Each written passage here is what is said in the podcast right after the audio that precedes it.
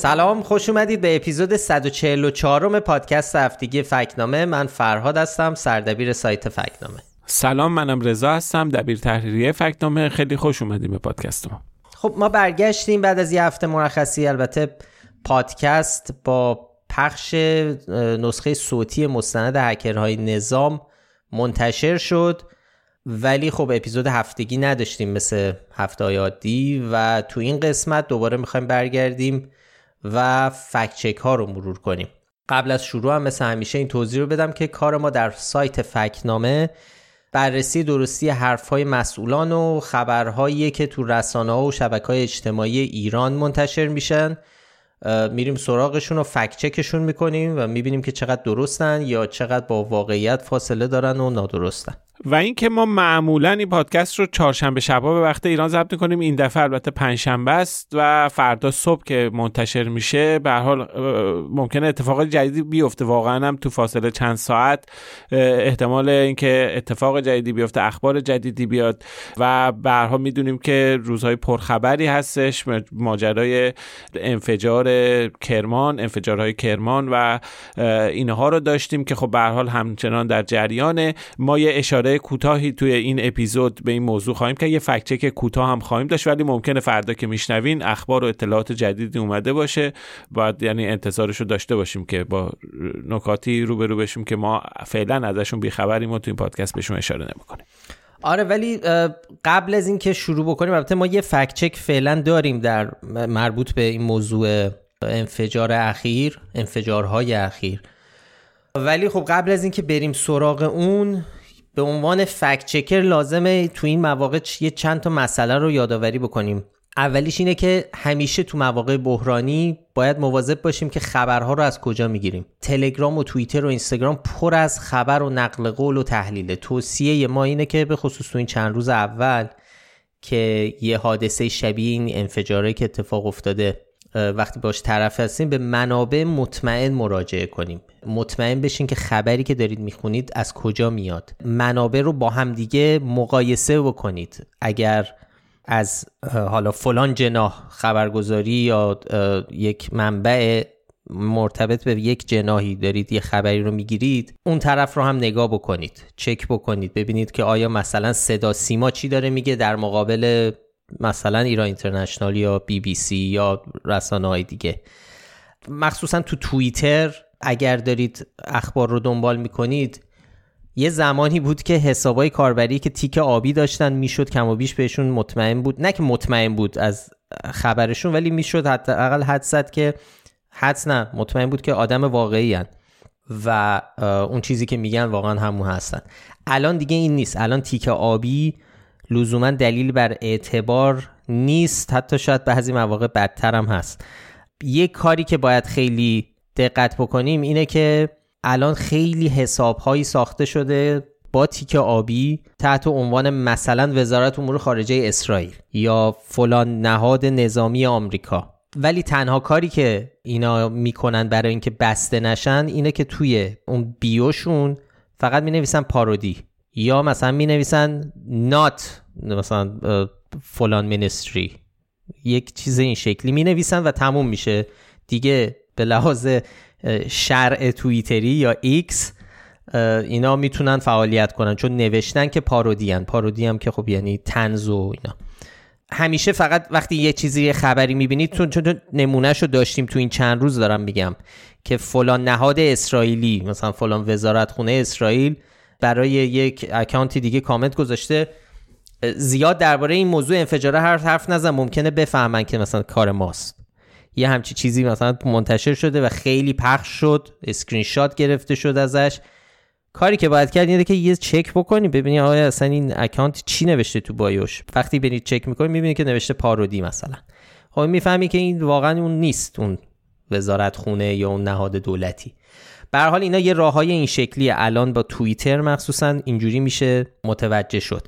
پستای قبلی اون اکانت رو باید نگاه کنید. یه ذره بالاخره در دام میس اینفورمیشن نیافتادن یکم زحمت داره دیگه به هر حال. به هر حال ولی خب تو این جور مواقع هم همه هم دنبال پیدا کردن خبر هستن و خب یه اظهار نظر عجیب و جنجالی یا نقل قولی که بتونه به مثلا ادعا بکنه به سوال مهمی داره جواب میده خب خیلی دیده میشه. و این واقعا سود مالی می‌تونه داشته باشه برای اون اکانت ها یعنی انگیزه وجود داره برای اینکه بخوان این خبرهای جنجالی و ادعاهای عجیب غریب و گنده رو یهو پخش بکنن و engagement شون بره بالا ملت کامنت بذارن شیرش کنن. این براشون سود مالی هم داره. برای همین باید این خیلی توجه کنیم به این موضوع. یه راهش هم اینه که همجور که گفتم خب یه راهش این بود که چک بکنید این اکانت چی هن. یه راه دیگه اینه که حرفا و خبرها رو تو گوگل هم search کنید ببینید سایت, سایت معتبری هم اونا رو گفته یا نه یا اینکه فقط یه ادعاییه که تو شبکه اجتماعی یا فلان کانال تلگرامی مطرح شده و منبع درست حسابی نداره. این اولین و یکی از مهمترین مواردی که باید بهش توجه کنیم و چیزی هم که تو این مواقع که احساسات خیلی غلبه می‌کنه روی تصمیم گیری های ما فارغ از اینکه وابسته به کدوم جناح یا سمپات کدوم سمت از بحث های سیاسی باشیم مثلا الان تو همین ماجرا هنوز هیچی معلوم نیست. یه عده تصمیم گرفتن که این کار حکومته یه عده دیگه مطمئنا کار اسرائیله یه عده دیگه دارن حرف از داعش و اینا میزن هیچ کدوم هنوز نمی‌دونیم. و بسته به این که ما خودمون متمایل به کدوم ماجرا کدوم جناح باشیم اون اخباری که حرف ما رو ایده خود ما رو تایید می‌کنه رو راحت تر قبول می‌کنیم. حواسمون باید به این هم باشه که تو دام سوگیری های خودمون نیفتیم و سوگیری های قبلی خودمون ما رو به اشتباه نندازه. یه چیزی هم من اضافه کنم. در مورد رسانه های رسمی حواسمون باشه که خیلی از این رسانه ها هم سوگیری هایی دارند که این سوگیری ها ممکن ما رو به خطا بندازه بارها ما رسانه های رسمی رو بله. اینجا فکت چک کردیم و این نکته که ما با نگاه و دیده تردید نگاه بکنیم به اخبار و اطلاعاتی که حرفهای قطعی که مخصوصا در روزهای اول در شرایطی که ابهام وجود داره توی لحظات اولیه یک انفجاری هستش وقتی که یک سایت رسمی میاد و می نویسه مثلا فلان خبرگزاری میاد می نویسه مسئولیت این واقع با اسرائیل و اینها. اینو خب میشه با تردید بهش نگاه حداقل اینه که با تردید بهش نگاه کنیم و این شک و تردید رو داشته باشیم. به اون شبکه های اجتماعی و چیزای بی حساب کتاب که قطعا ولی در مواجهه با رسانه ها هم باید همیشه حواسمون باشه. این رسمی هم که میگیم دلیل بر اعتبار نیست. من همین که شما گفتی الان مثلا وقتی با یه رسانه مثل صدا سیما طرفیم تکلیف مشخصه که سابقش چیه. تا چه حد میشه بهش اعتماد کرد. به عنوان یک حالا منبع کمکی میشه چیز کرد که ببینیم خب الان صدا سیما داره میگه اسرائیل با این قاطعیت آیا سندی و مدرکی هم داره ارائه میده یا نه؟ و از اون ور آیا رسانه‌های دیگه چی دارن که من برای همین به خاطر همین فرمایش شما آقا رضا گفتم که رسانه های مختلف و های مختلف و آدم باید با هم چک بکنه که کدوم چی رو تعیین کنه. وقتی هر دو طرف مثلا دارن یه چیزی رو میگن خب میشه با اطمینان بیشتری رفت سراغش. و اینکه دید کدوم سند و مدرک بهتر و مستندتری دارن ارائه می‌کنن. و بازم مثل همیشه وقتی اینه که همیشه من خودم میگم اب نداره آدم ندونه یه مدت یه چیزی رو به نتیجه نرسه. یه, یه چیزی در یک تمایلی در همه انسان ها هست که می‌خوان زودتر نتیجه گیری قطعی رو بدونن و جواب سوالاشون رو سریع بگیرن و به نتیجه گیری برسن. اینو با, اینم به نظرم خوبه یه ذره حالا مبارزه کنیم برای خودمون. اب نداره. حالا ما الان هنوز 24 ساعت گذشته از این اتفاق مثلا. بذاریم اطلاعات بیشتری بیاد ببینیم چه خبره. بعد وقتی اطلاعات اندازه کافی داشتیم بعد می‌تونیم حالا شاید تصمیم گیری کنیم ببینیم کدوم سمت محتمل تره مثلا کدوم ماجرا می‌تونه واقعی تر باشه کدوم نه. ولی این عجله برای تصمیم گیری یه ذره کار رو خراب می‌کنه و اینکه خب وقتی عجله هم می‌کنیم شیر می‌کنیم برای بقیه میفرستیم اون چیزایی که فکر می‌کنیم درسته رو و این خب باعث یکی از اصلی ترین عوامل پخش شدن اطلاعات نادرسته و, و بعد دیگه جمع کردنش خیلی خیلی دشواره. برای همین بهترین کار اینه که اگرم پیش خودتون به نتیجه رسیدین ولی اگه مطمئن نیستید پخشش نکنید دقت کنید و حساسیت بیشتری باید داشته باشیم روی اینکه چه چیزی رو برای بقیه میفرستیم. خب این از منبر امروز آرزا. بله. و توصیه های مربوط به این روزا. یه یادآوری مهم دیگه هم اینه که مستند جدید ما درباره قاسم سلیمانی منتشر شده. یه مستند 25 دقیقه‌ایه به اسم پروپاگاندای قاسم سلیمانی که آرزا می‌خوای یه توضیح بدی؟ چون شما شما و بقیه بچه ها خیلی زحمت کشیدید روی تحقیق تحقیق و ساخته شدن این مستند. خب این مستند درباره در واقع خیلی کوتاه بگم. به زودی نسخه صوتیش رو همینجا منتشر خواهیم کرد. الانم روی یوتیوب در دسترسه و توی شبکه های اجتماعی. به جز اینستاگرام. به جز اینستاگرام که نمی‌ذاره. آره. اختار می‌گیره. آره اختار میگیم. به خاطر کلمه قاسم سلیمانی نمی‌ذاره منتشر بکنیم. ولی حالا به هر حال این مستند درباره اقراق ها بزرگ نمایی ها مطالب غیر واقعی و کلا تولیدات رسانه‌ای و تبلیغاتی که جمهوری اسلامی عمدتاً و حالا کسای دیگه در طول سالها درباره قاسم سلیمانی داشتن اینکه چجوری یک فرمانده نظامی اومده و از دهه 90 تبدیل میشه به یه چهره در قالب ابرقهرمان در بعضی جا در قالب یک فرد مقدس ترسیم میشه. از یه طرف به قهرمان های هالیوودی شبیه میشه از یه طرف شبیه امامزاده ها و چهره های مقدس میشه. این روند رو بررسی کردیم. اینکه به هر حال رفتار رسانه ای به خاطر کار یعنی ما سراغ خود قاسم سلیمانی و قضاوت درباره کارنامه عمل کردش اینا توی مستند نرفتیم. بلکه رفتیم رفتار مواجهه رسانه ای مواجهه رسانه جمهوری اسلامی و مقام ها و سیاستمدارها و اینها رو در مقابل یه چنین شخصیتی دیدیم که به هر حال یکی از چهره های مطرح و مهم جمهوری اسلامی از نظر تبلیغاتی حتی شاید بشه گفتش که نمونه و نظیری نداره.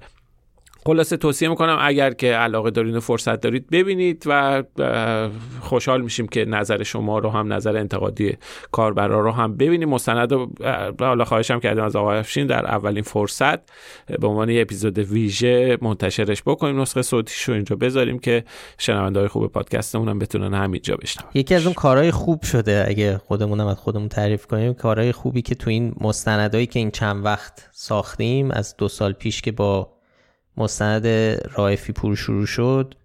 چند تا هستن که خیلی از خودمون از نتیجه کار خیلی خیلی راضی هستیم. یکیش این قاسم سلیمانی قبلی خامنه ای و توطعه کرونا و خب مستندای رایفی پور و حسن عباسی هم که خب جز اولین کارامون بود و به نظرمون هنوز خیلی دیدنی و خوب دست خودمون درد نکنه. تو این قسمت قرار مفصل درباره یکی از موضوعات مهم این چند هفته اخیر یعنی شایعه ابردزدی در مرز ایران و ترکیه صحبت کنیم. میریم سراغ این سوژه و می‌بینیم چقدر نکات جالبی دربارش هست. فکت چک های دیگه هم این هفته داشتیم مثل موضوعاتی درباره گداخت هسته ای و و یه شایعی که شایعه پرتکراری درباره روپرت مرداک قول رسانه مشهور.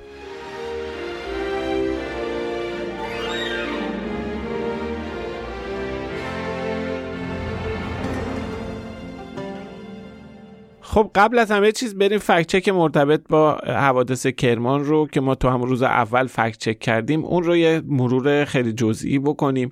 خب انفجار روز 13 دیما همزمان با مراسم سالگرد کشته شدن قاسم سلیمانی مهمترین خبر این روزاست و احتمالا تا روزهای دیگه هم ادامه داشته باشه. دو تا انفجار اتفاق افتاده تمام گزارش ها حاکی از اینه که مسئول که گفته میشه که توی دومی هم در واقع خیلی مرگبارتر بوده. تعداد زیادی از جانباختگان توی انفجار دوم جونشون رو از دست دادن.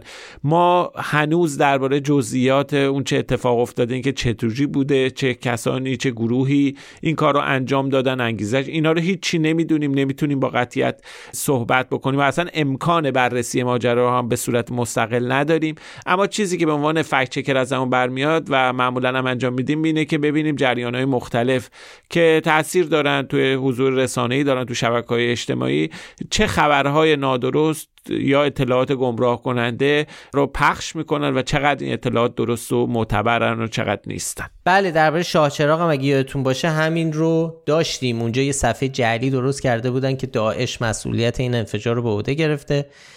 اینجا هم یه خبر دیدیم که خیلی کوتاه بود و سریع تونستیم فکت چکش کنیم.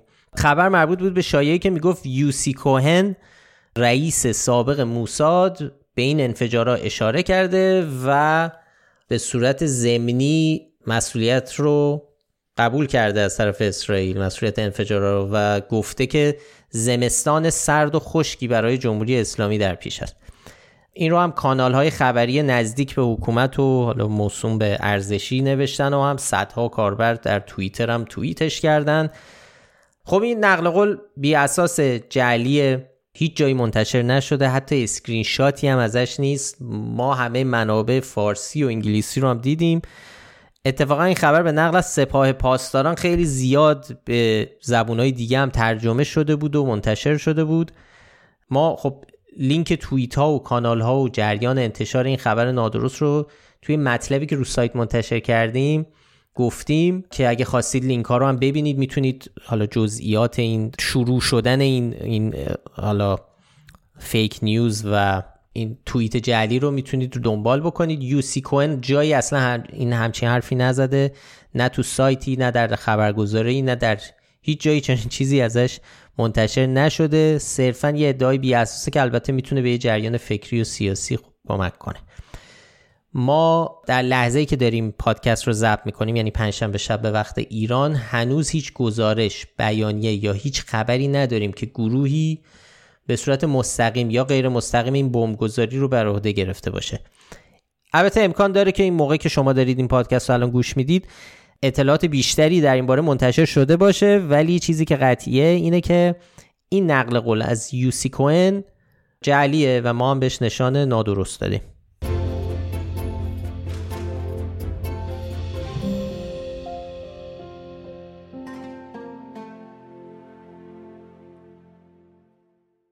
یکی از جنجالی ترین خبرها و موضوعات یکی دو هفته گذشته با یه عکس شروع شد. عکسی که خب ما تو عکس یه کوهستانی رو در افق می‌بینیم که گفته میشه که در مرز ایران و ترکیه است. کوههای سمت ترکیه برفی و کوههای سمت ایران خشک. و این عکس شروع کرد باعث شد که دوباره دامن بزنه به یک ماجرای قدیمی و یک تئوری توطئه سابقه دار. اونم به اسم ابردزدیه و ماجرای تفاوت اصلا بارش برف در مرز ایران و ترکیه و ماجرای دستکاری آب و هوای ایران.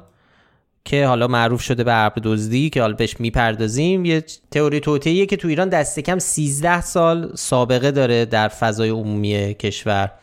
بعد از این عکس خب یه انتشار یه ویدیو از پنجره یه هواپیما که داره از مرز ایران ترکیه رد میشه. بعدش یه تصویر ماهواره‌ای در همین منطقه و یک ویدیو از فردی که داره از مرز زمینی ایران و ترکیه میگذره باعث شد که خب این شایعات خیلی بیشتر بهشون دامن زده بشه. حالا این ماجرای ابردوزی تو ایران گفتم دیگه حداقل یه 13 سالیه که در فضای عمومی مطرحه سالهاست که هواداران این تئوری توته سعی می‌کنند که ثابت کنند که دشمنان ایران حالا از هر قشری که از هر زاویه‌ای که بهش نگاه کنید در حال دستکاری آب و هوای ایرانن برای اینکه خب ضربه بزنن از ماجرایی مثل سلاح هارپ گرفته تا کمتریل و های چینی و توطعه لیتیوم که حالا بهش می‌پردازیم تو این اپیزود. خیلی ها میگن که اصلا پشت پرده این بیبرف بودن کوههای ایران یا زمین های در مرز ایران یه دستای پنهانی وجود داره. حتی مقام های عالی رتبه ایران هم سابقه داشته که تو این موضوع وارد شدن. و اظهار نظر کردن, و به قول شما اصلا شروع کردن این ماجرا رو و سر صحبت ها چی میگن؟ سر زبون ها انداختن. یکی از قدیمی ترین نمونهاش برمیگرده به اظهارات محمود احمدی نژاد رئیس جمهور اسبق که تو سال 1390 در جریان افتتاح صد کمال صالح در عراق حرف از این زد که اروپایی ها دارن همچین کاری می‌کنن. و یک توطعی در کاره که دست اروپایی رو می‌تونه ببینه ایشون. اخباری داشتیم که در اروپا دارن این کار رو می‌کنن. یعنی دارن ابرها رو تخلیه می‌کنن که به سمت ما نرسه. بعد بررسی هم کردم. یقینی شد برام که اون حرفی که اون آقا زده است یه پیشبینی علمی نیست. خبر از یک حادثه است که طراحی شده است. حالا ما باید در مجامع حقوقی پیگیری بکنیم. اجازه ندیم چنین کار زشتی انجام بشه. سالهای بعدش هم رئیس سازمان پداوند غیرعامل سردار جلالی هم در که خب ایشون هم حتما می‌دونید که دستی بر آتش تئوری توطعه دارن و اصلا جزو اصلی ترین افرادی هن که کلی از سیاست گذاری هاشون اصلا بر اساس ادعاهای بی اساس این چنینیه. ما خودمونم تو چند تا از بررسی ها به نتیجه یه شواهد قرائنی هست. مثلا ما اومدیم یه تاریخ رو تعیین کردیم تو زمستون پنج بهمن. پنج سال عکسای هوایی از افغانستان ایران و ترکیه رو با هم مقایسه کردیم یه تاریخ. بعد دیدیم که توی یه تاریخ ما تا سه سال قبل بعضی مناطق بالای 2500 مثل ما کلا برفگیر بود. تو بعضی از مناطق ما بعضی از سالها همون مناطق خوش بود که مثلا ما دو سال گذشته همچین پیگری داشتیم. خب ما اینو اعلام کردیم که این به نظر مشکوک میاد. یعنی چجوری ممکنه رو ارتفاع 3000 مرز ما تو مرز با ترکیه منطقه ترکیه برف سنگین بیاد منطقه ما کاملا خوش باشه. این احتمال وجود دستکاری های آمدان اقلیمی توش وجود داره که حالا بعضی میگن تکنولوژی و مثلا سهگیروستا با ترکیه استفاده کردن و در واقع برفی که تو مسیر مدیترانه به سمت ما میاد و به نوعی اونجا فروریزشش رو زیاد کردن. به منطقه ما که رسته ابر غیر بارور اومده و منطقه رو خوش کرده که ما کم کمبود بشیم. هنوز رسما جایی گفته نشده تو مراکز علمی ما هم به عنوان فرضیه بررسی شده ولی هنوز قطعیتش رو اعلام نکرد بله. ما تو فکتنامه اصلا یه مقاله مفصل درباره تو مجموعه, مجموعه. مروجان تئوری توته یه مقاله مفصل هم درباره احمدی نژاد داریم یکیش احمدی نژاد یکیش هم همین آقای سردار غلام رضا این دو نفر آره این دو نفر دو نفر از از اون نه مروج برتر تئوری توته در ایرانن که ما بهشون چند سال پیش پرداختیم. حالا آقای جلالی هم تو سخنرانی های عمومی شایبه ابردوزی رو ایشون هم مطرح کرده. مثلا جایی گفته که تیم های مشترکی از اسرائیل و یکی از کشورهای همسایه در حوزه ما کار می‌کنن و ابرها را قبل از ورود به کشور غیر بارور می‌کنن. ایشون یه بار دیگه هم در سال 96 تو صدا سیما خشک بودن ارتفاعات ایران رو مشکوک به توطعه دونسته و و عمدی می‌دونه. خب ما قبلا تو یک گزارش درستی سنجی دیگه در یک فکت چکینگ دیگه ما این موضوع رو بررسی کرده بودیم و اصلا پرداختیم به این تئوری ارب که خب سال 97 آره یه فکت چکی منتشر کرد لینک اون مطلب رو هم تو توضیحات پادکست می‌ذاریم که اگه خواستید بیشتر بخونید دربارش بتونید دسترسی داشته باشید. خب ما تا اینجایی که می‌دونیم اینه که خب خلاصش اینه که تا, تا الان هیچ منبع یا مرجع معتبر علمی یه فرضیه‌ای در تایید ابردزدی یا امکان اجرای همچین توطئه‌ای رو علیه یک کشور ارائه نکردن. ولی از اون ور خیلی از کارشناسا چه داخلی چه خارجی مخصوصا بعد از اینکه سیاستمدارایی مثل آقای جلالی و آقای احمدی نژاد این حرفا رو مطرح کردن در سطح وسیع اومدن و بهش واکنش نشون دادن و رد کردن و گفتن اصلا پای و اساس علمی نداره.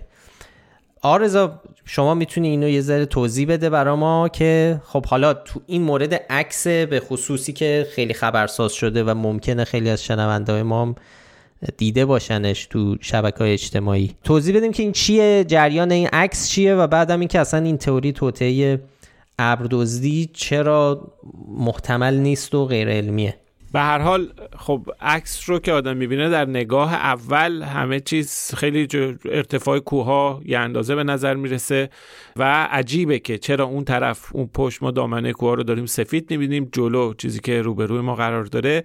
خشکه و همین اولین صورتبندی که ممکنه ذهن یه نفری بکنه که درگیر با مسئله خوشسالی کمبود بارش ها تغییرات اقلیمی اینه که به هر حال یک اتفاق عجیبی اینجا افتاده. یک موضوع عجیبی است و اولین صورت بندی ممکنه آدم رو به خطا بندازه و زن و شایبه اینکه یک چیزی عجیب غریبی در جریانه رو تقویت کنه. اما چیز عجیب غریبی نکته اینجاست که اتفاق عجیب و غریبی نیفتاده. ما این عکس رو رفتیم بررسی کردیم مرحله به مرحله. اول سعی کردیم مکان دقیقش رو پیدا بکنیم.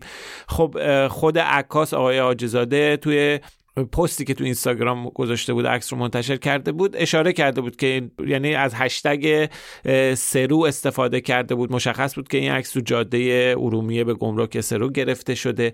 ما خب رفتیم اون عکس رو سعی کردیم تطبیق بدیم از ابزارهای مختلفی استفاده کردیم از زاویه در واقع زمان تقریبی عکس رو برای اینکه بتونیم جهت جغرافیاییش رو پیدا بکنیم سایه های ماشین رو بررسی کردیم. به هر دوست ما همکارمون سهیل خیلی کار کرد تا اینکه تونستیم نقطه دقیقه که این عکس گرفته شده رو پیدا بکنیم و با استفاده از اون نکته دقیق بیایم و موقعیت جغرافیایی اون ارتفاعاتی که داریم توی عکس می‌بینیم رو مشخص کنیم. کوهی که روبروی ماست بدون برف داخل مرز ایران کوه کوتول عنوانش است ارتفاع 2800 و 81 متر داره بالاترین نقطش قلش ارتفاعاتی که اون پشت سر می‌بینیم سه تا نقطه رو ما اومدیم تعیین کردیم سه تا نقطه بلندترین نقاطش رو. یکی تقریبا 50 متر از کوتول بلندتره.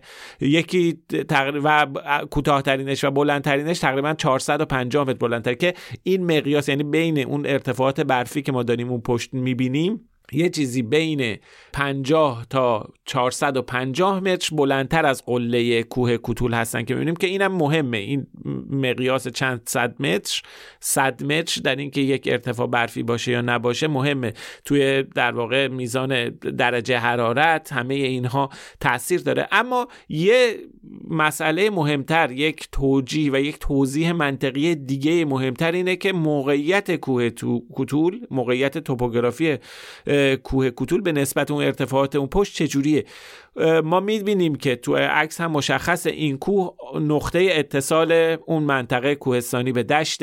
داده های هواشناسی هم نشون میده که اونجا ما دقیقا این کوه کوتول در مرز دو تا اقلیم قرار گرفته. یه تصویری از نقشه اقلیمی ایران که از یک مقاله توی نیچر چاپ شده بود ما برداشتیم. دقیقا اون موقعیتی که اون کوه کوتول قرار گرفته لبه یک تغییر اقلیمی سرد کوهستانی به بارندگی هستش که تا دریاچه ارومیه ادامه پیدا می‌کنه. بنابراین اون کوهی که در لبه قرار می‌گیره با یه شیب و ارتفاع زیادم اومده و کوه منطقه کوهستانی به دشت متصل شده چیز غیر طبیعی نیست که روش شما برف نبینید تو ارتفاع پشت سر برف ببینید این مسئله برها جنبه های دیگه هم داره. اینکه آیا در گذشته هم یه چنین اتفاقی افتاده بوده در گذشته هم ما موقعیت هایی داشتیم که اون منطقه برف باشه و این نباشه. اینها هم در سوابق تصاویر ماهواره اینها هست. اصلا کلا چیز عجیب غریبی نیست. خیلی از کوه ها هستن که شما به فاصله چند متر دو تا اقلیم متفاوت رو می‌بینیم نمونه مشهور شاید کندوان توی مازندران باشه. چند در فاصله چند صد متر شما می‌بینی از یک اقلیم جنگلی مرتوب شما می‌رسی به یک کوههایی که خشک هستن و روشون شما نمی‌بینی پوشش گیاهی رو نمی‌بینی که دلایل علمی داره. حالا ما جزئیاتش رو گذاشتیم توی جزئیات تصاویر در واقع صحبت هایی که کارشناسا در باره کردن فکت هایی که تا الان ارائه شده توضیح علمی نمودارهایی که نشون میده که چجوری در واقع این تغییر اقلیمی توی فاصله کوتاه در اثر تغییر ارتفاع و تغییر توپوگرافی منطقه به وجود میاد اینا رو گذاشتیم میشه رفت و دید و توجیه و توضیح منطقی پیدا کرد برای اینکه چرا این کوهی که ما داریم جلو می‌بینیم برف کمتر داره و چرا اون پشتی ها برف بیشتر داره. به به طور خلاصه اگه بخوایم سه تا دلیل بیاریم یکی بحث تغییر ارت... یکی بحث اختلاف ارتفاع هستش یکی بحث موقعیت جغرافیایی و توپوگرافی کوه کوتول و ارتفاعات پشتی هستش. که اونها خب تو خط و رأس میانی هن این توی لبه قرار و سومی هم بحث متفاوت بودن اقلیم. دو تا منطقه است که گفتیم همونجوری که عرض کردم. کوتول در مرز و لبه دو تا اقلیم مختلف قرار داره. به حال حالا همونجوری که فرجان شما هم گفتی بحث تئوری توطئه ابردوزی اون بحثایی که احمدی نژاد مطرح می‌کرد.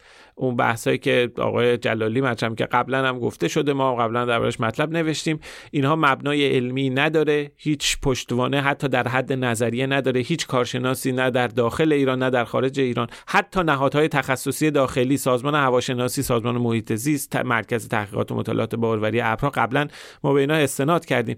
همه اینها در واقع اعتبار علمی این تئوری توطئه رو زیر سوال بردن و به طور مشخص این عکس هم که الان به عنوان شاهدی مبنی بر این ادعاها مطرح شده توضیحات منطقی وجود داره که نشون میده چیز عجیب غریبی چیزی که نگنجه در دایره توضیحات علمی یه چنین چیزی وجود نداره و در واقع برداشت گمراه کننده ای از این عکس بوده.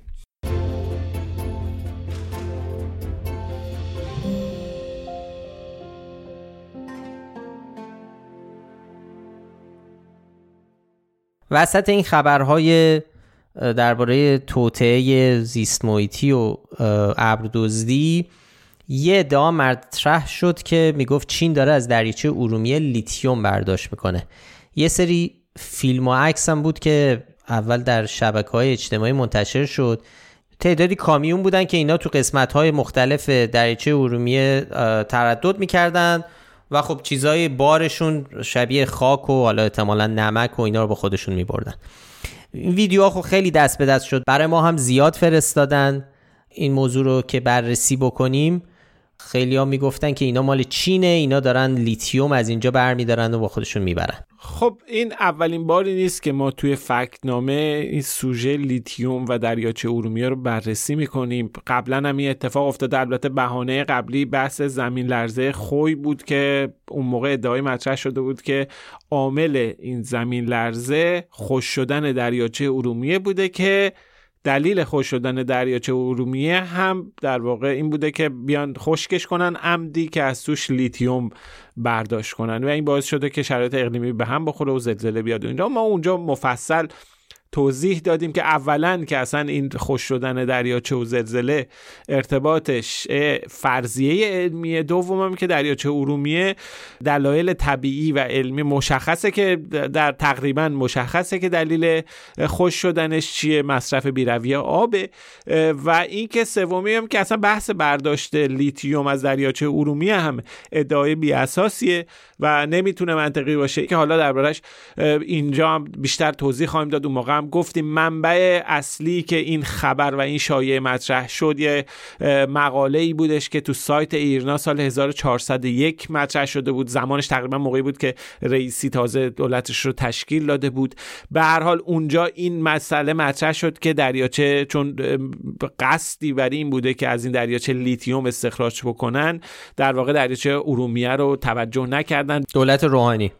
حرفش این بوده که دولت روحانی برای اینکه به این استخراج بکنه به دریاچه ارومیه توجه نکرده و احتمال عامدانه باعث شدن که خشک بشه و که بتونن ازش نفع سیاسی نفع اقتصادی ببرن اقتصادی و لیتیوم. لیتیوم. هم به حال به خاطر مصرفی که توی باتری های ماشین های الکترونیکی داره تبدیل شده به مواد معدنی خیلی با ارزش که یه چنین داستانی در واقع مطرح. بر این عبارت منابع عظیم لیتیوم توی اون مقاله ذکر شده که البته بعدش من هم مسئولا هم کارشناسا به این ادعا واکنش نشون دادن. جالبه که خود ایرنا هم چند تا مطلب بعد منتشر کرد که توش می‌گفتن این روزا تو بعضی سایت ها گفته شده که لیتیوم و فلان اینا در حالی که اصلا منبع اصلی یعنی چیزی که از این عبارت ها استفاده کرد و این رو سر زبون ها انداخته بقیه اومدن تصویرش رو این ور منتشر می‌کنن. همین گزارشی که تو خود ایرنا منتشر شده و بعد باستاب داشت باستاب گسترده ای داشت و خیلی ازش استفاده کردن. اما بحث این که آیا دریاچه ارومیه منبع عظیم لیتیومه یا نه بحثیه که به حال هیچ سندی دربارهش وجود نداره. ما همون موقع تو مطلب قبلی هم رفتیم چک کردیم. حالا یه سری اظهار نظر داریم. یه سری مقام ها اومدن. معاون وزیر صنعت معدن تجارت وزارت ثبت اومده اعلام کرده. گفته که اصلا حالا بهره برداری لیتیوم صحت نداره. یه سری مقام های علمی مثل رئیس دانشکده برنامه‌ریزی علوم محیطی دانشگاه تبریز به حال راجع به این موضوع صحبت کرده. یه سری مقام های استانی و اینها گفتن. اما غیر از اون ما بررسی که انجام دادیم اون موقع توی اسناد خود وزارت سمت که اومده اون ظرفیت معادن و اینها رو مشخص کرده که کجا چه مواد اونجا هم بررسی کردیم. هیچ سندی مبنی بر اینکه دریاچه ارومیه یک منبع غنی لیتیوم باشه یه منبع قابل تعملی باشه وجود نداره. خب ما یه اظهار نظری از آقای دکتر بهروز ساری صراف در واقع رئیس دمون دانشکده برنامه‌ریزی علوم محیطی دانشگاه تبریز آوردیم که میگه که کلا این طرح این موضوع اصلا فاقد ارزش و محتوای که هیچ منبع موثقی نمیاد و از نظر علمی این رو تایید نمی‌کنه. میگه که لیتیوم می‌شد سالها قبل از سوایل خوش شده دریاچه ارومیه برداشت کرد. اینکه حالا به حال بیان دریاچه رو برای چی خوش بکنن یه چنین کاری. حتی برای مافیا این اظهار نظری که آقای صراف کرده که میگه حتی برای مافیا هم توجیه اقتصادی نداره.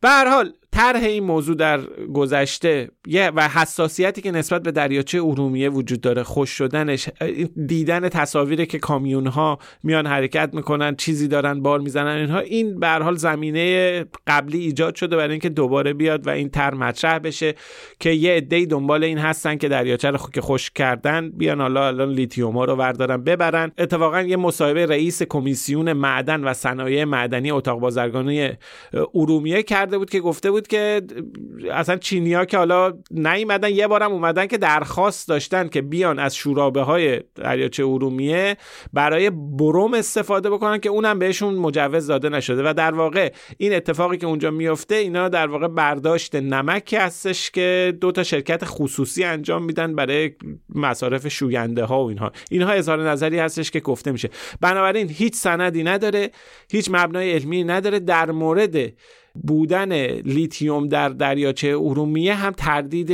جدی وجود داره. ما توی مطلب اون یه گزارش میدانی خوبم پیدا کردیم. روزنامه پیام ما رفته بود توی اون منطقه با اهالی صحبت کرده بود با کارشناسا صحبت کرده بود. اونجا اهالی توضیح دادن این کامیون ها رو میگن که اصلا یه چیز آب و اجدادی بوده. ده ها دهه ها و سال هاست که افراد میان و نمک برمیدارن و اینا. به نظرم گزارش هم گزارش خوبیه. نشون میده که نه حداقل اونایی که هستن توی اون محل می‌دونن می‌تونن گواهی بدن که چیزای عجیب غریبی نیست که این کامیونا بیان نمک بردارن و ببرن. گزارش هم می‌تونید بخونید. لینکش هست. اطلاعات خوبی توش داره.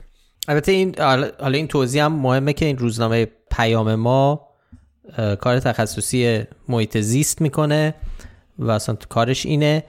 به حال ما با کنار هم گذاشتن این اطلاعاتی که الان آقا رضا برامون گفت به این نتیجه رسیدیم که این ادعا که اون تصاویری که داریم می‌بینیم لیتیوم استخراج کردن چینی هاست از دریاچه ارومیه بهش نشان نادرست دادیم. این مطلب جالب بود. ما منتشرش کردیم یه عالمه کامنت تو اینستاگرام برامون گذاشته بودن که چه توقعی دارید شما بیان چینیا بیان لیتیوم وردن از سند و مدرک هم رد به جا بذارن که شما داشته باشه. خب سند و شما بر چه اساسی میگین که یه چنین چیزی وجود داره؟ خب بحث اینه بی اساس. بی اساس یعنی من یادم قبلا هم ما یه چنین چیزی داشتیم. یه یادت باشه بله. شاید شنوندام یادشون اون بحث بله بله. دفن زباله های اتمی چین تو ایران هم بود که خانم گلشیفته فرانی اومده بود. مطرح کرد و ما گفتیم خب این ادعا بی اساسه. با عقل و منطق هم جور نمیاد. شواهد علمی هم خلافش رو نشون میده. در نتیجه ما بهش نشان نادرست دادیم. بعد به ما می‌گفتن که شما بر چه اساسی توقع داری بیان؟ اینا حالا برای شما رد به جا بذارن. به خاطر اینکه حالا اون موقع استدلالمون برای اون موضوع این بود که انتقال حجم زیادی از زباله اتمی از چین به ایران که باید از طریق زمینی انجام بشه بدون اینکه نهادهای ناظر بین المللی که خیلی سفت و سخت هر گونه حالا تکون خوردن هر چیز رادیواکتیوی رو مانیتور می‌کنن و باید همه چی گزارش بشه و دقیقا بدونن چی کجا رفته. این امکان پذیر نیست که بیان به صورت پنهانی اون حجم رو بیارن از چین بیارن تا ایران در ایران دفت بکنن هیچ کس متوجه نشه. این یه چیز باشه. و دقیقا اون موقع هم همینو می‌گفتن که شما فکر می‌کنید مثلا ردی باقی می‌ذارن یا فلان که استدلال ما این بود. هیچ متوجه... متوجه نشه فقط فقط مثلا آره. فلانی متوجه بشه یا الان فقط دوستانی که اعتقاد دارن که لیتیوم دارن یواشکی میان می‌برن متوجه بشن. دیگه بقیه چیزا هیچ ردی ازش باقی نمونه. ال چیزای علمی اینا. آره به هر حال خیلی چیز بود دیگه به فکتنامه بعضیاشون هم در واقع ناراحت شده بودن و unfollow کردن و گفتن که بعضی هم میان میگه از چین همه چی برمیاد بله از چین همه چی ممکنه بر بیاد از هر کشوری ممکنه خیلی چیزا بر بیاد. ما نمیگیم بر نمیاد. چین مثلا کشور حالا خیرخواه مردم ایران هم لزوما نیست. اما هر چیزی که می‌خوایم ادعا بکنیم تا وقتی سندی براش نباشه هر وقت بود هر وقت مشخص شد که بله واقعا دارن همچین کاری می‌کنن این هم سند و مدرکش. این هم نشانه هاش اون موقع بله میشه گفت بله عجب پس دارن این کارو می‌کنن. بعد اون موقع آدم می‌تونه بیاد. ببین خیلی حالا بر اساس اون بره جلو. اینجا نکته ای که بعضیا میگن خب شما چرا غیر قابل اثبات به این نمیدین؟ خب به خاطر اینکه ما نه تنها سند و مدرکی نداریم این ادعا بلکه با شواهد و قرائن هم سازگاری نداره یعنی احتمال منطقیش هم خیلی کم و پایینه. یه چنین چیزی. ما الان دو ساعت مثلا اینجا توضیح دادیم تو مطلب هم دو ساعت توضیح دادیم که آقا غلظت بله، بله. لیتیوم مثلا هیچ چیزی نیست که بگه اینجا لیتیوم داره یا نداره. اینا رو توضیح میدیم و میگیم برای این اساس خب این بی اساسه و باید نشانه نادرست. بگه خلاصه می‌خواستم بگم واکنش زیاد داشت. همین.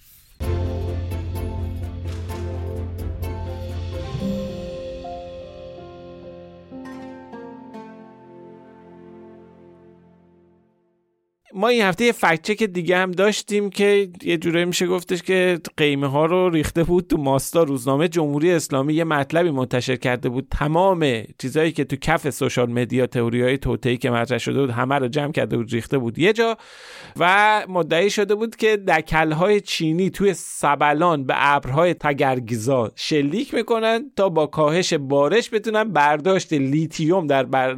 دریاچه ارومیه رو بهتر بکنن. خب این مطلب اه، روز نه دی توی ستون جهت اطلاع روزنامه جمهوری اسلامی منتشر شده بود. ستون مهمی هم هستش. معمولا هم خود آقای مسیح مهاجری این ستون رو می نویسه البته سعی تو اول مطلب نوشته بود که مدتیه که این موضوع توی رسانه ها و محافل مختلف مطرح میشه که من فکر می‌کنم یه جوری فرار از مسئولیت چون هیچ جایی هیچ امایی هیچ اگری مطرح نکرده. بخوای همش رو بخونم آقا رضا. بخون، بذار من بخون. بخونم. آره این یه بند رو من بخونم چون باید موقع توضیح دادن فکت چک احتمالا باید برگردیم به همش. این کلمه هایی که شما الان گفتی اینا مهمه. نوشته که مدتی است موضوع خونسا شدن ابرهایی که از آسمان ترکیه به ایران میآیند در رسانه ها و محافل مختلف مطرح است. ادعاهایی وجود دارند که می‌گویند ابرهای بارشی که ساعتها در ترکیه زمین ساز بارش برف شدند به محض ورود به ایران و در آسمان دریاچه ارومیه پخش شده و محو می‌شوند. علت این وضعیت را بعضی از کاربران فضای مجازی نصب دکلهایی می‌دانند که از چین برای دور کردن ابرهای تگرگزا در اطراف کوه سبلان آورده و نصب شدند تا به ابرها شلیک کرده و آنها را پراکنده کنند چون برای برداشت لیتیوم محیط نباید مرتوب باشد. هنوز مسئولان ایرانی درباره ادعای مربوط به دکلهای چینی اظهار نظری نکردند. این اون چیزیه که ستون جهت اطلاع روزنامه جمهوری اسلامی چاپ کرده روز نه خب بذار با چند تا سوال و جواب ببینیم این مطالبی که مطرح کرده. چقدر معتبره؟ آیا ابرهایی که از آسمان ترکیه به ایران میان خونسا میشه؟ خب جواب این سوال خیر هیچ فکت علمی هیچ سند هیچ شواهد منطقی برای این وجود نداره. برای پاسخ دادن به این سوال باید رفتید که میزان بارش در ترکیه و ایران چه تغییری کرده. خب ما می‌دونیم که میانگین کلی بارش فصلی در طرف ترکیه به خاطر دلایل اقلیمی معمولا به طور متوسط 24 درصد بیشتر از ایرانه. اما در طی سالهای گذشته در واقع آمارها و داده ها به ما نشون میده که به همون نسبتی که در ترکیه بارش کم و زیاد شده در ایران هم به همون نسبت این اتفاق افتاده. بنابراین داده ها نشون میده که خیر اینجوری نیستش که ابرهای توی ترکیه خونسا شده باشن. اگر تغییری اتفاق افتاده هر دو طرف اتفاق افتاده و تاثیر روی اینکه بیان این ور مرزی اتفاق بیفته اون ور بیفته نداره. قبلا هم توی fact check قبلی هم مفصل توضیح دادیم. سوال بعدی. آیا برای برداشت لیتیوم محیط نباید مرطوب باشه؟ چون توی همون مطلب نوشته بود اشاره کرده بود به این موضوع که خب می‌دونیم لیتیوم یعنی این حالا توضیحی که ما توی fact check نوشتیم خب عنصر سوم جدول تناوبی یه فلز فعاله که توی تماس با آب و رطوبت گاز هیدروژن تولید می‌کنه. واکنش لیتیوم با آب رو هم توضیح دادیم.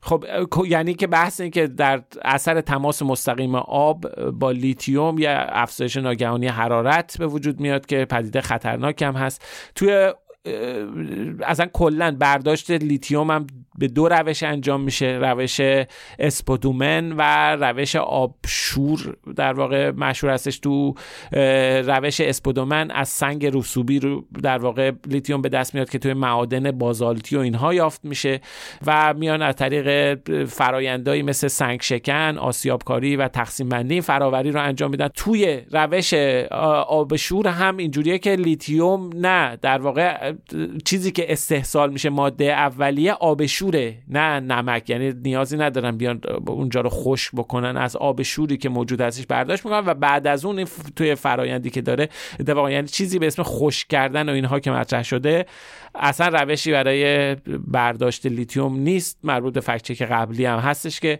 دربارش صحبت کردیم. نکته بعدی این که آیا چین می‌تونه با نصب دکل روی سبلان به ابرهای تگرگزا شلیک بکنه؟ که خب این هم در واقع یک ترکیبی از تئوری توطعه هارپ با یه سری اطلاعات پراکنده که احتمالا به چشم مدیر مسئول روزنامه جمهوری اسلامی و افرادی که این ادعا رو مطرح کردن خورده. خب هارپ سال هاست که طرفداران تئوری توطعه از جمله هواداران تئوری توته در ایران که خیلی هاشون از طرفدارای نظام هستن و طرفداران جمهوری اسلامی هستن به عنوان یک توته مخوف آمریکا برای تغییرات آب و هوایی زلزله و اینها مطرح حتی تو رسانه های حکومتی تو رسانه های رسمی از عنوان سلاح هارپ استفاده می‌کنن. اما خب ما می‌دونیم این ادعاها بی اساس. اطلاعات رسمی درباره هارپ کاملا نشون میده که اون یه پروژه برای مطالعات لایه بالایی. جو یونسفر هستش بحث تغییرات آب و هوایی و اینها تئوری توته هستش که اون هم در واقع هم در خارج از ایران هم در داخل ایران مطرح میشه. مبنا و پایه و اساس علمی نداره. اما حالا این بحث سامانه های تگرگ زدا چیه؟ این سامانه های تگرگ زدا یک ما می‌دونیم که در سالهای اخیر در واقع در بعضی از کشاورزان محلی از یه وسیله به اسم توپهای ضد تگرگ استفاده می‌کنن که این هم یه تاریخ قدیمی داره. خب میگه تگرگ که میاد خسارت می‌زنه به باغ مخصوصا تو فصل شکوفه و اینا هستش. اینا از یک روشی استفاده یه دستگاه کوچیک استفاده می‌کنن و یه چیزی رو در واقع پرده مخلوط شیمیایی هستش. از استیلون و اکسیژن اینو پرتاب می‌کنن و میگن که این می‌تونه فرایند تشکیل تگرگ رو مختل بکنه و تگرگ رو تبدیل به بارون کنه. اولا که این که این دستگاه یا این کار رو انجام میده یا نه یک مسئله ثابت شده نیست. یعنی به طور علمی نمیشه گفتش که دقیقا این کار می‌کنه تردید درش وجود داره.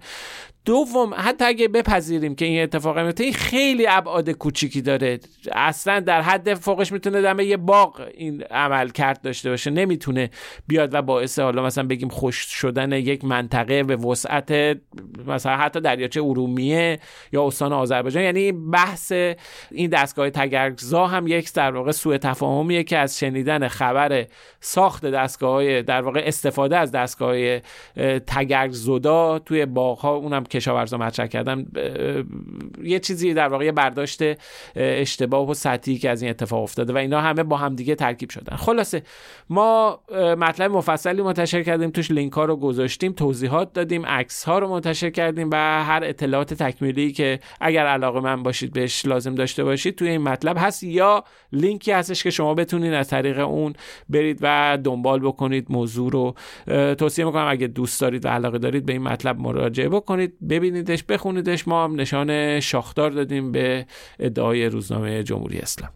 خب، قبل از اینکه بریم سراغ fact check بعدی fact check های بعدی یه update ی که الان که داریم ضبط می‌کنیم متوجه شدیم اینه که داعش توی بیانیه منتشر کرده و مسئولیت حملات کرمان رو به عهده گرفته و حتی اسم اون کسانی که حمله کمربند انفجاری خودشون رو بین جمعیت منفجر کردن رو هم نوشته. یعنی اینو, اینو در حالا ادامه اون حرفی که گفتم هنوز هیچ گروهی مسئولیت قبول نکردن دارم عرض می‌کنم که خب همینجوری همینجوریه که آپدیت میشه.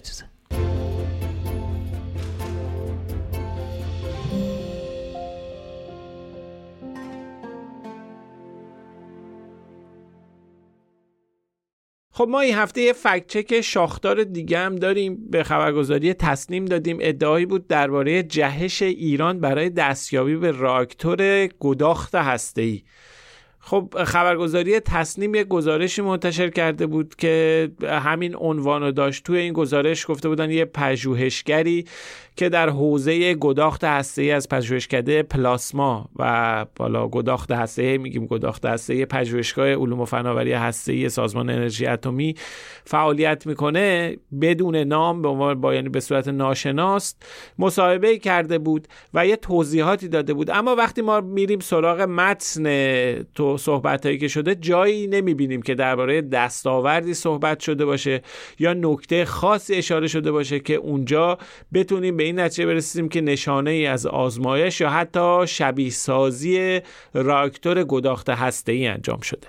خب یه جا مثلا از قول فرد ناشناس گفتن که ایران از نظر پژوهشی کمک های زیادی به پروژه ایتر کرده و حتی تو آژانس بینالمللی انرژی اتمی یکی از مقالات محققان سازمان انرژی اتمی ایران مورد پذیرش قرار گرفته و سخنرانیش تو آژانس بوده و اینها. اما چیزی از این که به حال اتفاق خاصی اتفاق عجیب غریبی افتاده باشه ایران راکتور گداخت ای درست کرده باشه یه چنین چیزی وجود نداره. حالا ایترز چیه؟ خب قلب راکتور گداخت ای حفره شبیه دونات حالا یا فارسیش چنبره ترجمه میشه. یه چنین شکلی داره ذرات پلاسمای پر انرژی توی اون حلقه با نیروی مغناطیسی میچرخن و انرژی می‌گیرن. اسم کلی این دستگاه خب توکامک هستش. یه نمونه کوچیک و آموزشیش تو ایران هست ولی بزرگترین توکامک دنیا اسمش ایتره تو جنوب فرانسه دارن می‌سازن. یه همکاری های بین المللی از بزرگترین پروژه های علمی تاریخ بشر برای سرانجام رسوندن این نیروگاه گداخت هسته ای داره اونجا انجام میشه که خیلی فاصله داره با چیزی که توی ایران داره اتفاق میفته تا الان هیچ خبری نه به صورت جزئی نه کلی درباره جهش ایران برای دستیابی به راکتور گداخت هسته‌ای منتشر نشده. البته تو سالهای گذشته دستاوردهای تجربی تو زمینه فیزیک پلاسما انجام شده تو دانشگاه شهید بهشتی توی دانشگاه آزاد. اینا به حال اتفاقاتی افتاده اما واقعیت اینه که نه ایران و نه هیچ کشور دیگه ای به راکتور گداخت ای هنوز نرسیده. یه تلاش هایی به حال تو کشورهای پیشرفته دارن می‌کنن. اونا اونجا هم به نتیجه نرسیده. در آمریکا اونها هم به نتیجه نرسیده. اصلا یه پروژه یک کشوری دو آره، کشوری نیست. یک جهانیه. جهانیه که حالا فعلا ایران هم شواهدی وجود نداره که نقش فعالی توش داشته باشه و خیلی فاصله داره تا اون ادعایی که توی تصمیم مطرح شده. حالا این گداخته هسته ای اصلا چیه؟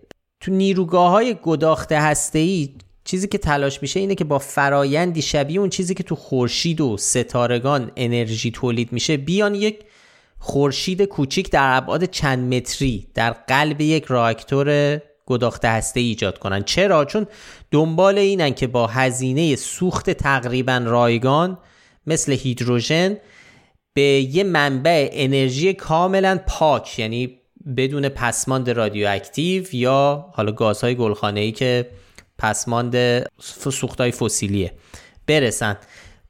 خب پژوهشگرای خیلی زیادی تو سراسر جهان همونجوری هم که اشاره کردیم تو مؤسسات تحقیقاتی زیادی با صرف میلیاردها دلار هزینه بیشتر از پنجاه ساله که دارن تلاش می‌کنن ایده علمی رو محقق کنن ولی هنوز موفق نشدن.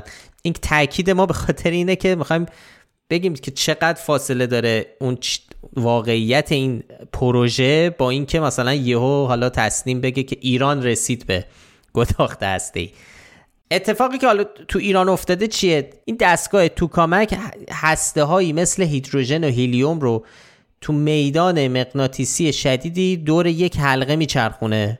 و بهشون انرژی میده. همون دستگاهی که شبیه دوناته. هر چقدر انرژی بیشتری بده به آستانه گداخت هسته‌ای نزدیکتر میشه.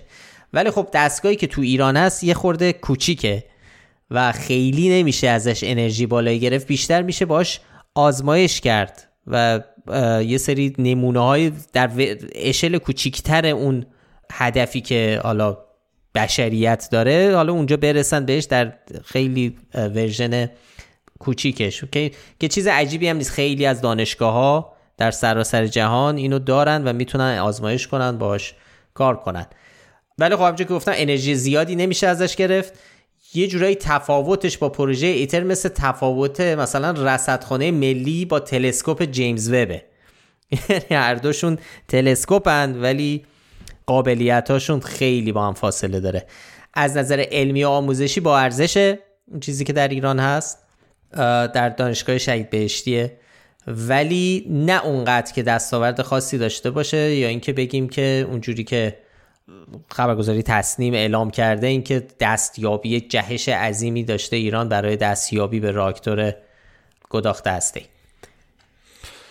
اتفاقا توی خاطرات هاشمی رفسنجانی هم به همین توکمک اشاره شده. توی 12 ده 74 میگه رفتیم سازمان انرژی اتمی حسن روحانی هم بوده که این دستگاه رو از روسیه به قیمت 700 هزار دلار خریدن و نوشته که خیلی هم گرونه یعنی خوب خریدن. 5 میلیون دلار همین الان مشتری داره. حالا چه جوری گرفتن و ایناش نمی‌دونیم ما.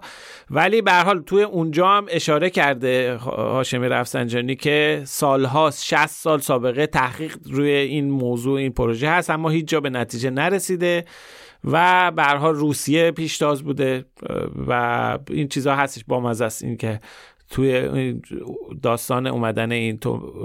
توکامک چیه؟ از سال 74 12 دی 74 اومده رفته سازمان انرژی اتمی. به هر حال اینم خیلی فکتی که سختی بود آفر این خورشید و اینا میاد و گداخت هست اینا آدم استرس می‌گیره. سخت که خیلی سخت بود ولی در نهایت می‌تونیم با قاطعیت به این ادعای خبرگزاری تصنیم نشان شاخدار بدیم به خاطر اینکه خب طبق چیزایی که می‌دونیم مرغ پخته از این جمله به خنده میفته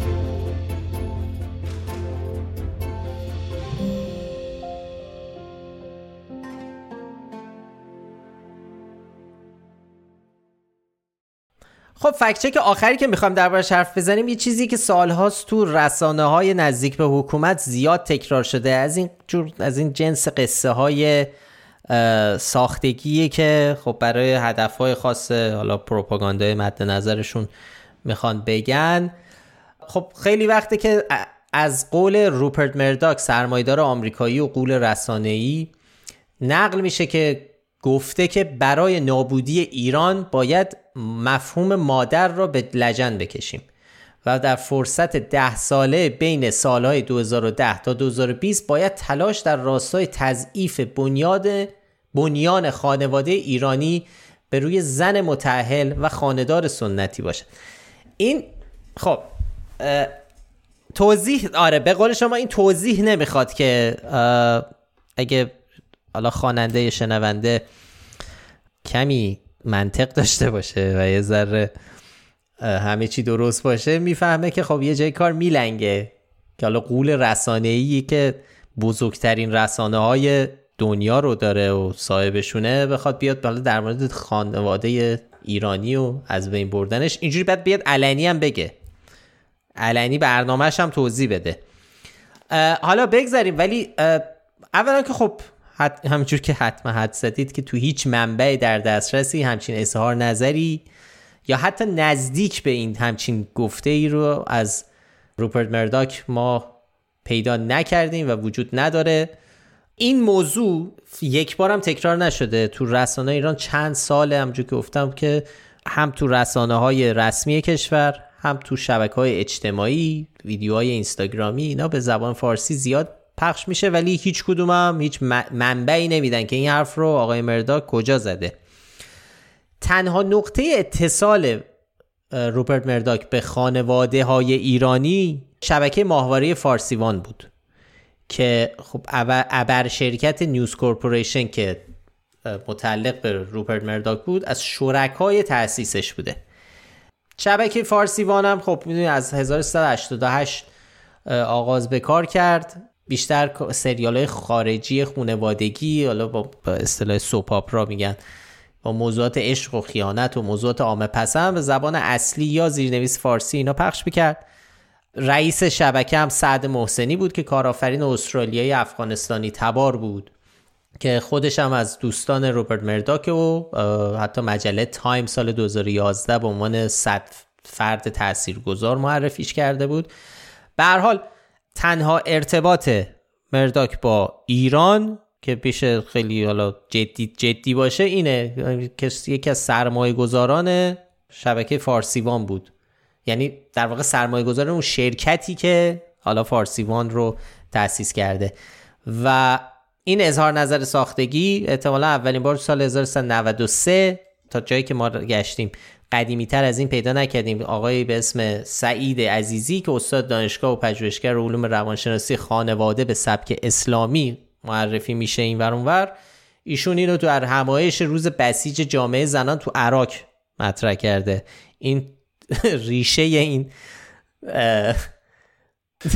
ببین آخه با مزدمت همین سریال ویکتوریا و سالوادور رو اینا نشون می‌داد دیگه فارسی و و اینا برن تو کلمبیا تولید بشن که بیان تو ایران مفهوم مادر رو به لجن بکشن. من مفهوم خب نه این نگفته. نه نه نه. این نگفته که اینا تولید شدن که بخوان مفهوم مادر به لجن بکشه. حرفش این بود که اصلا پروژه احتمالا از این اومده که پروژه فارسیوان برای اینه که مثلا مفهوم خانواده و مادر حالا من نمی‌دونم چرا مادر مفهوم مادر رو به لجن بکشیم. پدر رو کاری نداشتن بس خود آره خلاصه چیزی که ما رسیدیم به همون سال 93 در همایش روز بسیج جامعه زنان عراق که ریشه این گفته است. ولی خب همه جام که رو یهودی بودن روپرت مرداک هم تایید تاکید شده که اونم باز قصه دیگه ای داره ماشاءالله در رسانه های و فضای جمهوری اسلامی که خب بالاخره اون تئوری توته و اون یهودی ستیزی هم قاطی این قصه میشه و دیگه همین جوری پخش میشه دیگه. به حال اینو این چون اخیرا دوباره این مطرح شده بود و پخش شده بود ما اینو بررسی کردیم که حالا ایشالله این بمونه که که کسی سرچ کرد حداقل فکت که ما تو گوگل دیده بشه و جلوگیری کنه از پخش شدن این.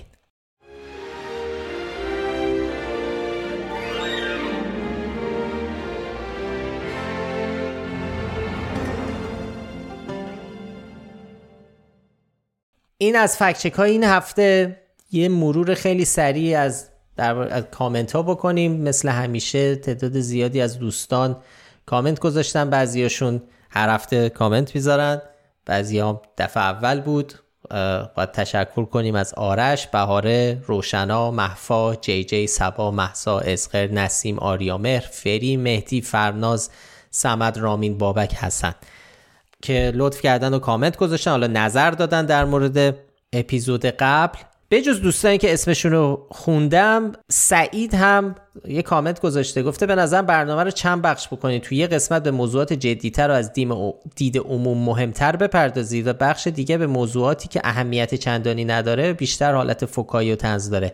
هرچند هر دو موردش داره روی بازگو کردن واقعیت می‌پردازه اما حداقل موزگیری ها رو از روتون بر میداره.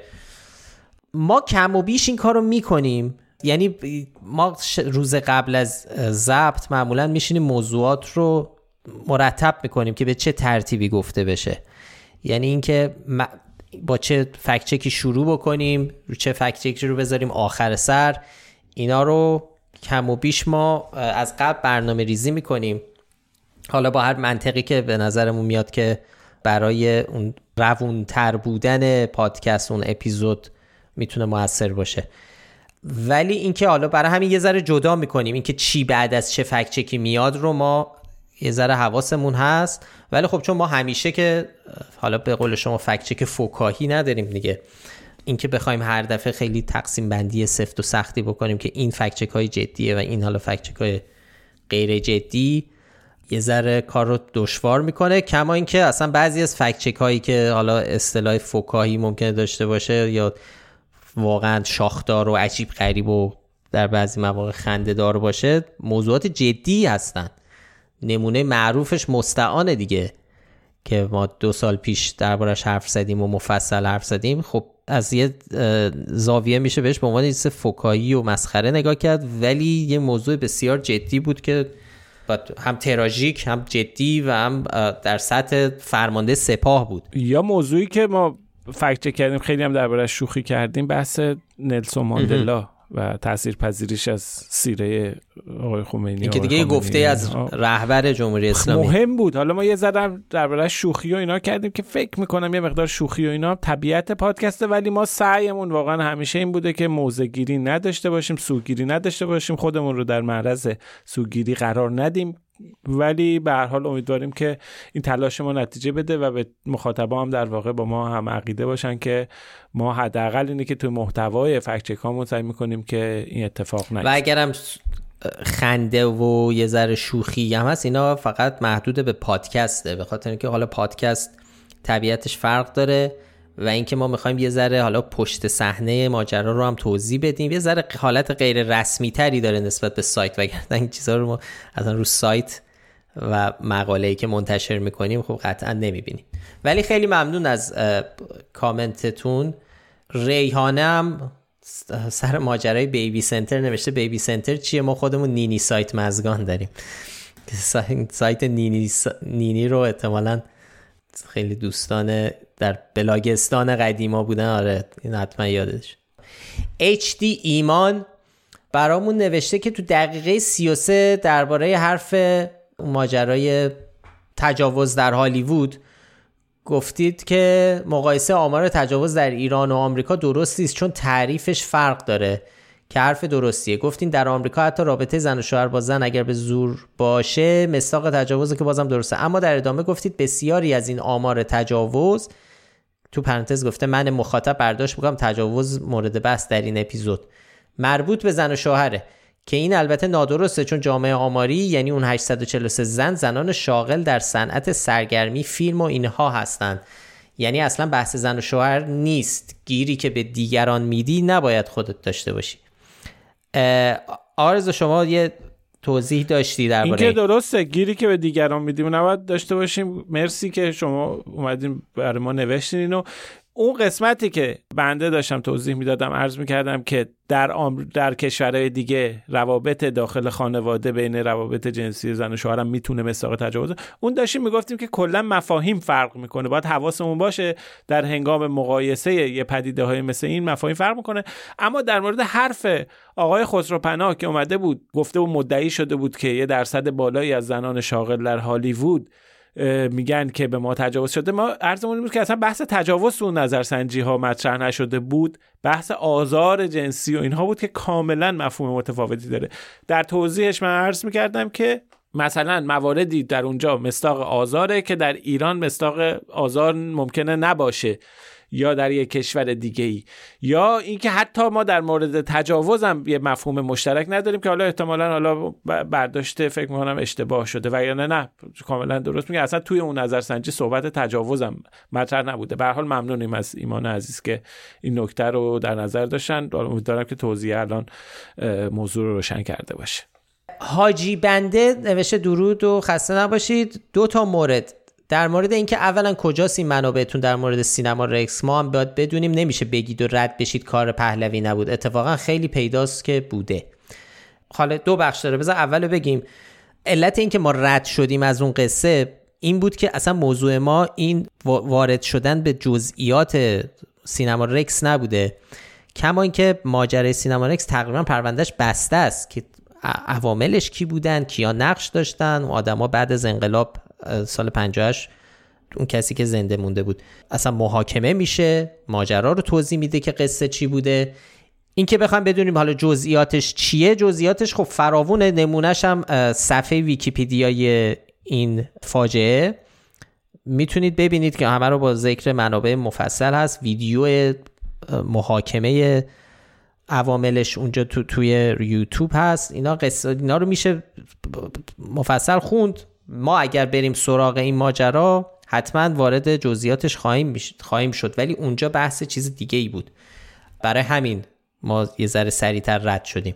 بحث سر این بود که این ماجرا در کتاب خانم ساتراپی اومده یا نه به این شکل که جوابش مثبت بود. بخش دوم کامنتشون در مورد خصوص آمار بیشتر مردان.